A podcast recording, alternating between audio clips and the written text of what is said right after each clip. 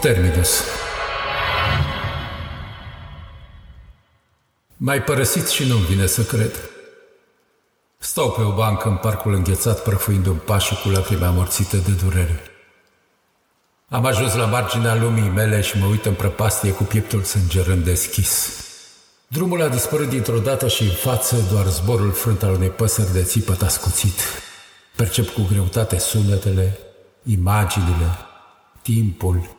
Nu mai am trecut, azi, mâine, trup, suflare. Nu mai circulă niciun tren și gara e pustie.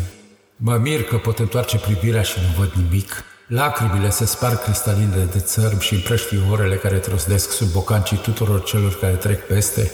Aprind o țigară și încerc să pricep de ce nu mai bate inima și unde mi-au dispărut cuvintele. Mă întâlnesc cu cineva, vorbesc nu știu ce și nu înțeleg nimic. O iau de la capă de fiecare dată și de fiecare dată nu pricep nimic. Omul mă bate pe umăr sau nu pe mine.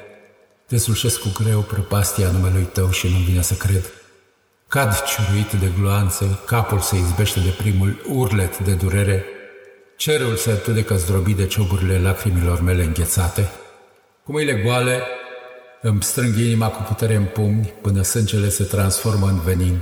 O travă are gustul dulce al primăverii care nu va veni niciodată și nu va pleca niciunde.